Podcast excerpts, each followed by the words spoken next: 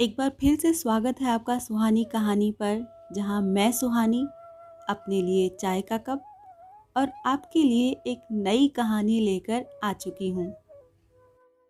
आज की कहानी है पोखरा, जिसको लिखा है अमरकांत ने। वही हुआ। मैंने मेधा से कई बार कहा था, मौसम अच्छा है, कोई झंझट न करो। समय पर निकल चलेंगे तो शाम तक वीरगंज पहुंचकर रात भर विश्राम करेंगे और अगले दिन आराम से पोखरा के लिए रवाना हो जाएँगे। लेकिन वह एक ही तरीका जानती है। आँखें न मिलाओ, हूँ हूँ के पश्चात अंत में अपनी वाली ही करो। मेरी समझ में नहीं आया कि क्या ज़रूरत थी उसी दिन तड़के ही उठकर उतने कपड़ों और मोटी चादरों की लादी, फींच खचार कर सुखाओ और प्रेस करो। फिर नाश्ते में सबको दलिया और पराठे तथा भोजन में खिचड़ी खिलाकर रास्ते के लिए पूड़ियाँ, मोयन डालकर मीठे ठेकुए और आलू परमल की मसालेदार लटपट तरकारी बनाने बैठ गई। मोमबत्ती, माचिस की डिबिया, अगरबत्ती, अंजन, मंजन, साबुन, कंघी, तेल, कई प्रकार के साफे, फटे कपड़े अखबारी कागज़ों में सबकी चप्पलें तथा अन्य अटरम सटरम सामान सहेज कर रखने में उसने काफ़ी समय लगा दिया। भारी होल्डास देखकर मैं तो चिल्लाने ही लगा। क्या तुम हमेशा धर्मशाला में ठहरने की इच्छा लेकर यात्रा करोगी? क्या तुम कभी नहीं समझ सकोगी कि सराय और धर्मशाला का समय गया? आज आधुनिक से आधुनिक होटल खुल गए हैं, जहाँ ओढ़ना बिछौना की ज़रूरत नहीं होती। यही नहीं। समय सीमा के उल्लंघन के काफ़ी देर बाद जब महरी वादा करने के बाद भी नहीं आई तो उसने स्वयं झूठे बर्तन चमाचम साफ़ करके करीने से सजाए कि लौटने पर यह सब कौन करेगा। और अंत में बच्चों को ठेल ठेल कर बारी बारी से टॉयलेट में घुसाया कि रास्ते में वो कोई परेशानी न पैदा कर दें। ज़माना तेज़ी से बदल रहा है ऐसे समय में कोलू का बैल बनने की क्या ज़रूरत है? मैं तो चाहता हूँ कि मेरी पत्नी और बच्चे स्मार्ट चालाक, आधुनिक बने।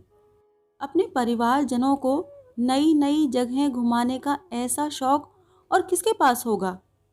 काठमांडू तो उन्हें विमान मार्ग से पहले ही ले जा चुका हूँ। और इस बार नई कार पर सड़क मार्ग से जाने का प्रोग्राम है। पहले रक्सौल वीरगंज, फिर पोखरा और अंत में वहाँ से नेपाल की राजधानी। पिछले वर्ष दशहरा की छुट्टियों में ही जाने का प्रोग्राम था, मगर बनारस से मेरे साले साहब अपनी पत्नी और बच्चों के साथ आ गए। उसके बाद गर्मी में बच्चों के स्कूल बंद होने पर यह अवसर मिला है। गर्मी ज़रूर पड़ने लगी है, मगर बच्चे ज़िद करने लगे।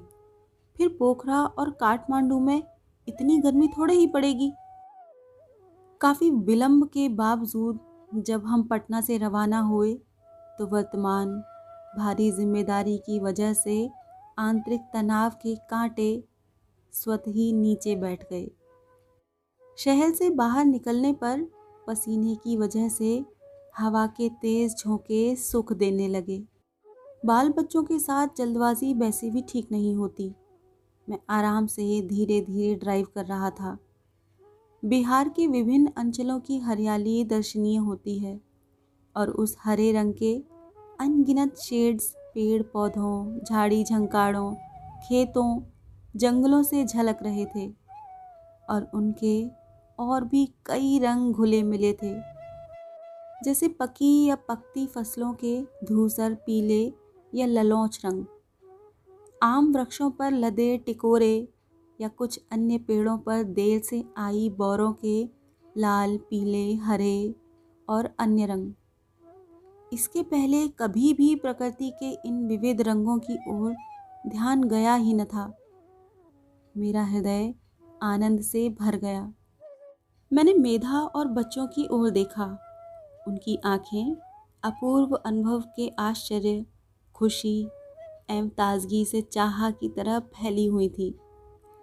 मेरा पुत्र अभिषेक, आगे मेरे पार्श्व में बैठा है।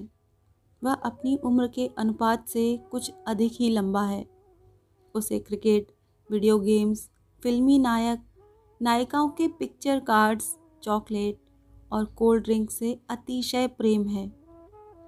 पीछे की सीट पर मेरी पुत्री नमिता अपनी माँ के साथ बैठी है, जो पंद्रह वर्ष की उम्र के हिसाब से अधिक गंभीर है।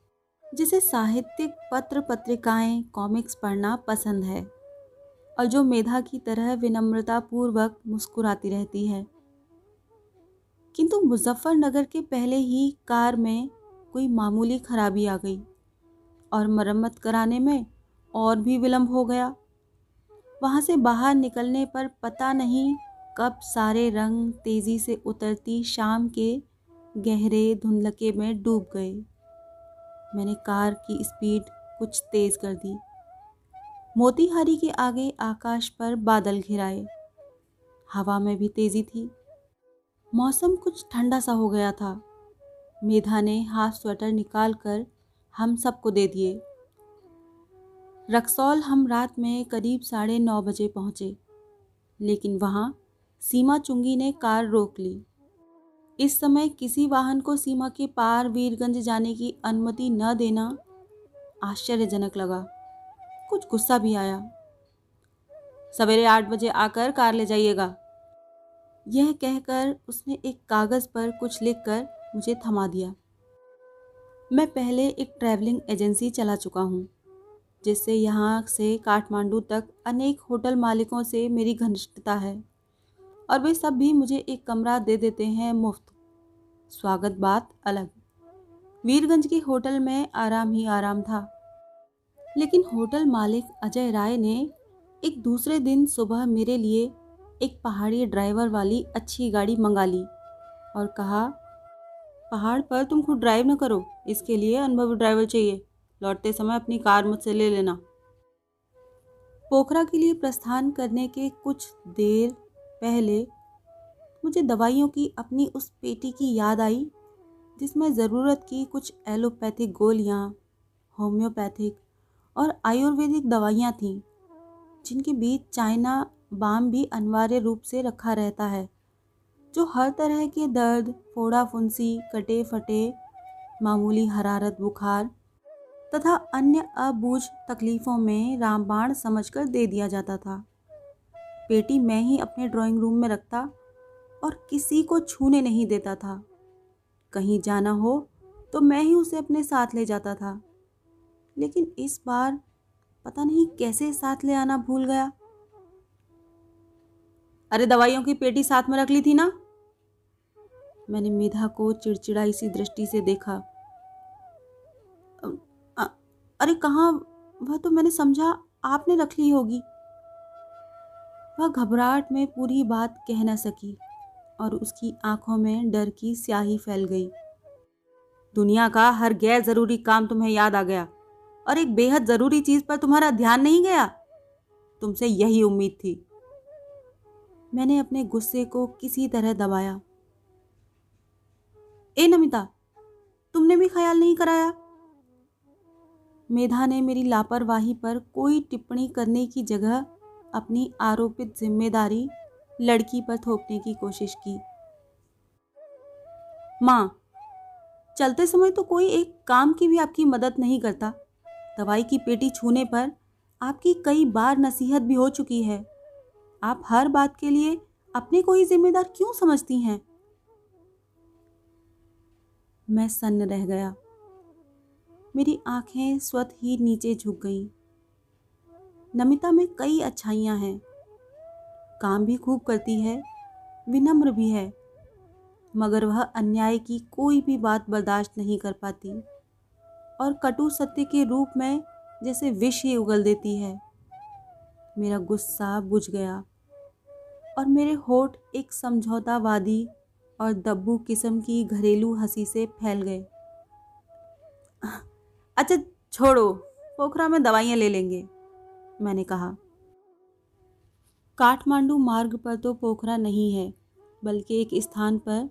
दूसरा मार्ग उससे अलग होकर थोड़ा नीचे की ओर जाता है। वीरगंज से खा पीकर आराम करने के बाद ही हम रवाना हुए थे। इसीलिए अपने गंतव्य पर करीब दस बजे रात में पहुँचे। बाज़ार बंद हो चुका था। चारों ओर घोर अंधकार, जिसे मेधा और बच्चे डरी डरी दृष्टि से घूर रहे थे। जो अपने अंदर छिपी पर्वत श्रेणियों की गहरी, धब्बानुमा, रहस्यमयी आकृतियों का आभास दे रहा था। होटल का द्वार चौकीदार ने खोला। वह एक नया नेपाली युवक था। पहले भी इस होटल में दो तीन बार आ चुका हूँ। तब मेरे सभी पर्यटक इसी होटल में भेजे जाते थे।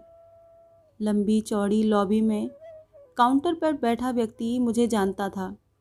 मुझे देखकर वह अभिवादन करते हुए कुर्सी से उठ खड़ा हुआ। अरे, आइए साहब, आइए आइए। उसने तत्काल और सहर्ष दो बिस्तरों का एकाएक कमरा ऊपर की मंजिल पर अलॉट करके चौकीदार को हिदायत दी। चौकीदार सामान ले जाते वक्त सुत बड़बड़ाने लगा। पोखरा का सबसे अच्छा होटल है साहब। यहाँ सब कुछ मिलता है, सब आराम। यहाँ दूर दूर से लोग आता, पाकिस्तान, अमरीकी, अंग्रेज़, चीनी, जापानी साहब खूब शहर सपाटा करता। सुबह अन्नपूर्णा की चोटी पर शो व्यू देखता। सुबह होने में कुछ समय बाकी रहे, तभी होटल की सबसे ऊपरी छत पर पहुँचना होता, इंतज़ार करना होता साहब उधर गहरी घाटी में सूरज का लाल लाल गोलब निकलता और अन्नपूर्णा की बर्फीली चोटी पर सोना पिघल कर फैल जाता। यही समय शाब। बड़े भाग्य से देखने को मिलता है। अन्नपूर्णा देवी या शाप, उनका दर्शन करके मन पवित्र हो जाता है। हम काफ़ी थक गए थे। कमरा सचमुच अच्छा था। अभिषेक एक बिस्तरे पर बिना कपड़े बदले और जूते उतारे नीचे पैर लटका कर लेट गया। मैं भी पीठ सीधी करने के लिए दूसरे बिस्तरे पर उसी तरह लेटा और जल्दी ही खर्राटे लेने लगा। ये थी आज की कहानी पोखरा जिसको लिखा था अमरकांत ने। अगर आप चाहते हैं कि मैं आपकी पसंद की कोई कहानी अपने चैनल पर सुनाऊं, तो आप उस कहानी का पीडीएफ या link Suhani Kahani two two at the rate Gmail dot com पर भेज सकते हैं। मिलती हूँ अगली कहानी में। तब तक के लिए विदा।